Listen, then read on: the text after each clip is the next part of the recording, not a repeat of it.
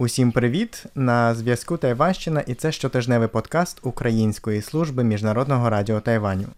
Я Олександр Шин, і це остання частина нашої розмови з Марчином Єжевським, головою Тайбейського офісу аналітичного центру European Value Center for Security Policy. У попередніх випусках Марчин ти вже згадував, що президент Тихоокеанської острівної країни Науру нещодавно, буквально через два дні після виборів, оголосив про те, що його країна розриває дипломатичні відносини з Тайванем на користь Китаю. Досі Науру була однією з так званих дипломатичних союзників Тайваню. Це дуже специфічний термін, який вживається тут для позначення країн, які визнають Тайвань справжнім Китаєм, а його уряд законним урядом над усім Китаєм. Таким чином, із виходом Науру в Тайвані лишається лише 12 дипломатичних союзників. Марчине, як гадаєш, чи було таке рішення влади Науру чимось несподіваним? І чи має це відношення до президентських виборів у Тайвані? Z mojego punktu widzenia decyzja władz Nauru o zerwaniu stosunków dyplomatycznych z Tajpej З моєї точки зору, рішення влади Науру розірвати дипломатичні відносини з Тайбеєм було справді несподіваним. Я вважаю, що важливо пам'ятати, Китай роками намагався забрати в Тайбея дипломатичних союзників шляхом корупції. Тому це не прецедент.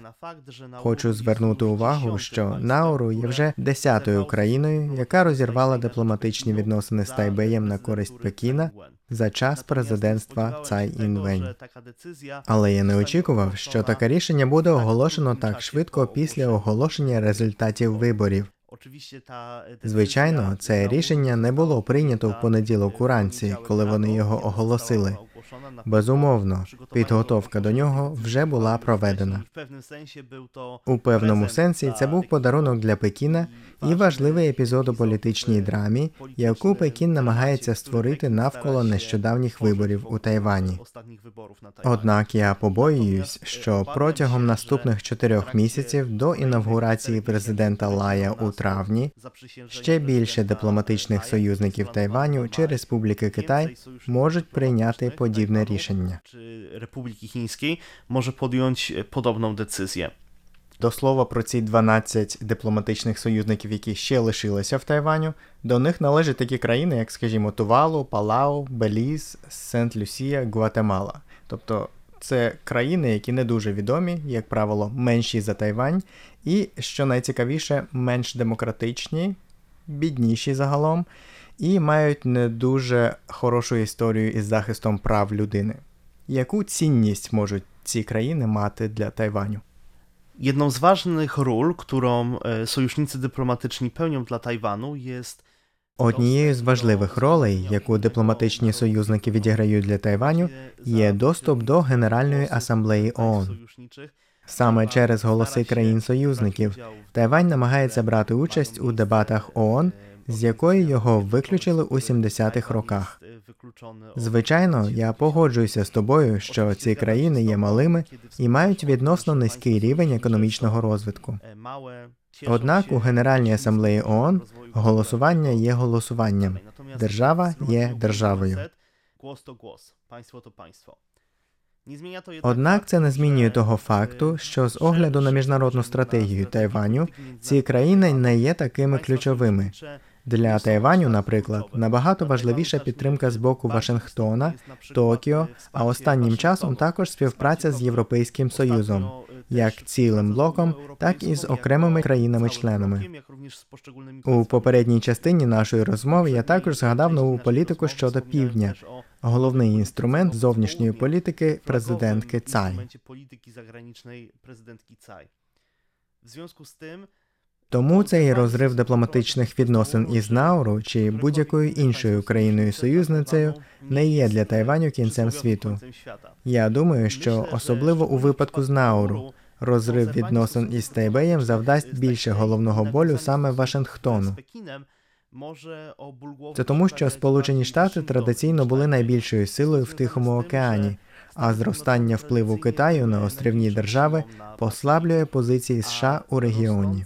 Wpływ Chin na pacyficzne państwa wyspiarskie. Це велика проблема з точки зору оборонної політики США і американських союзників, як то Австралія. Polityki obronności Stanów Zjednoczonych, jak również amerykańskich sojuszników, takich jak Звичайно, може статися так, що під час президентства Лая або навіть до його інавгурації інші країни-союзники також вирішать розірвати офіційні відносини з Тайвеєм на користь Пекіна.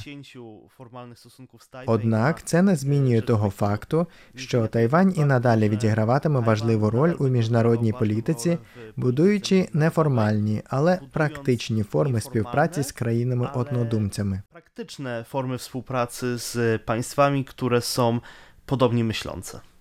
Хочу також нагадати про іншого союзника Тайваню Есватіні, південноафриканська країна, яка має короля, в якого є 15 дружин. І от минулого року президентка Цаїн Вень із офіційним візитом відвідувала Есватіні і відвідувала власне короля Есватіні. Як гадаєш, чи не шкодить така дипломатія іміджеві Тайваню? Jest to e, bardzo ważna kwestia i cieszę się, że możemy o niej Це дуже важливе питання. Однак перед президенткою Цай стояло надзвичайно складне завдання. З одного боку, президентка намагалась показати всьому світу, що Тайвань це прогресивна, демократична правова держава, де дотримуються прав людини. З іншого боку, президентка не могла піддавати сумніву існування інституції Республіки Китай, які також включають офіційні дипломатичні відносини із тепер вже 12 країнами. teraz e, 12 państwami. Підтримка позитивних відносин із такими країнами, як Есватіні, є значною мірою символічною, але існує необхідність e, підтримувати видимість статус-кво та наратив про те, що narracji, президентка że Цай президентка виступає не за незалежність Тайваню, а за збереження статус-кво, тобто існування Республіки Китай на Тайвані. Тайвань пишається тим, що є однією з найрозвиненіших демократій в Азії або за деякими рейтингами в усьому світі. Тайвань пройшов надзвичайно складний процес політичної трансформації. Ці зміни почалися наприкінці 80-х років, у той самий час, коли країни Центральної та Східної Європи також почали розбудову своїх демократичних інституцій. Я вважаю, що наші слухачі певною мірою можуть зрозуміти досвід Тайваню, згадуючи політичні зміни, які тоді відбувалися в Україні чи інших країнах регіону. Z doświadczeniem Tajwanu, pamiętając przemiany ustrojowe w Ukrainie czy w innych państwach regionu. Дивовижним є те, що Тайвань став першою країною в Азії, яка легалізувала одностатеві шлюби. Президентка Цай також офіційно вибачилась перед корінними народами. Це вибачення було сприйнято неоднозначно. Однак за останні вісім років ми побачили дуже чіткі кроки до процесів правосуддя перехідного періоду. Bardzo wyraźne kroki w kierunku procesów e, okresu transformacji. Утім, це не змінює факту, що Тайвань проводить свою нормативну міжнародну політику дещо інакше, ніж, наприклад, Європейський Союз, який у політологічній літературі часто називають нормативною силою. Різниця полягає в тому, що наратив Тайваню зосереджується на досягненнях, які відбулися в країні. Він намагається позиціонувати себе та свою історію як приклад для інших, а також як партнера, який знаходиться на тому ж рівні, що й потенційні неформальні партнери, як то Європейський Союз. tak- takim samym poziomie jak jego potencjalni nieformalni partnerzy, tacy jak Unia Europejska. Для Європейського союзу дуже важливо, щоб у блоці не лише дотримувались фундаментальних норм, а щоб нормативна складова була також чітко присутня в усіх формах міжнародного співробітництва, у тому числі й економічному. Водночас Тайвань не чинить тиску на інших країн, щоб вони зміцнювали свою демократію чи посилювали захист прав людини. Żeby wzmacniały swoją demokrację, czy żeby wzmacniały ochronę praw człowieka. Ти вже згадав, що приблизно 10 країн змінили визнання від Тайваню до Китаю, так? Тобто, чи можна сказати, що зараз невпинно скорочується кількість дипломатичних союзників Тайваню? Що буде, коли їхня кількість сягне нулю? Слід зазначити, що Тайвань наразі має багато атрибутів державності, таких як чітко визначена територія, чітко визначене населення, а також державна монополія на застосування сили. Чого не вистачає Тайваню, так це міжнародного визнання. Як ми правильно зазначили, 12 країн-союзників Тайваню не є великими державами. Це малі країни, що розвиваються, які часто покладаються на зовнішню підтримку. Я думаю, що мало що зміниться для Тайваню, якщо число офіційних союзників спаде до нуля. Тут я також зазначу, що в даному випадку з мовної точки зору важливо відрізняти Тайвань і Республіку Китай. Кількість дипломатичних союзників Тайваню вже дорівнює нулю. У міжнародному співтоваристві немає жодної організації, яка визнає незалежність Тайваню і визнає Тайвань окремою державою. Водночас Республіка Китай має своїх дипломатичних союзників.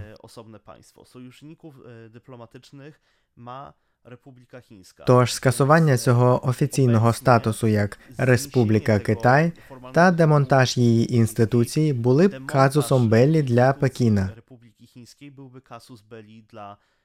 Однак я думаю, що якщо кількість офіційних дипломатичних союзників Республіки Китай впаде до нуля, уряд у Тайбеї зіткнеться із дуже важливою дискусією, наскільки ми можемо сприяти державності Тайваню саме під назвою Тайвань. Tajwanu pod nazwą Tajwan. Ну і наостанок хочу згадати, звісно, про таку думку, яка побутує у тайванському суспільстві, про те, що коли країна, дипломатичний союзник, припиняє відносини із Тайванем Республікою Китай, це хороший знак, і дехто навіть це вважає приводом для святкування. Як ти вважаєш, чи це популярний сентимент у Тайвані? Zwróciłeś uwagę na bardzo ważną kwestię. Wielu sojuszników dyplomatycznych Tajwanu to małe państwa, dla których Це дуже важливе питання. Багато дипломатичних союзників Тайваню є невеликими країнами, для яких розвиткова допомога є надзвичайно важливою. На жаль, це призводить до появи багатьох ксенофобських і расистських висловлювань щодо мешканців цих країн у публічному дискурсі Тайваню. Наприклад, після рішення Науру розірвати відносини з Тайванем, навіть у основних змі з'явилося багато непристойного контенту, який принижував гідність жителів цієї країни. Я вважаю, що існує потреба в освіті про те, наскільки важливу роль відіграє розвиткова допомога для міжнародного іміджу Тайваню. Те, що Тайвань допомагає іншим країнам розвиватися, не новина. Уряд Республіки Китай, наприклад, проводить програми технічної підтримки для фермерів у південному В'єтнамі ще з 1950-х років, коли сам Тайвань ще отримував допомогу на розвиток, зокрема від США.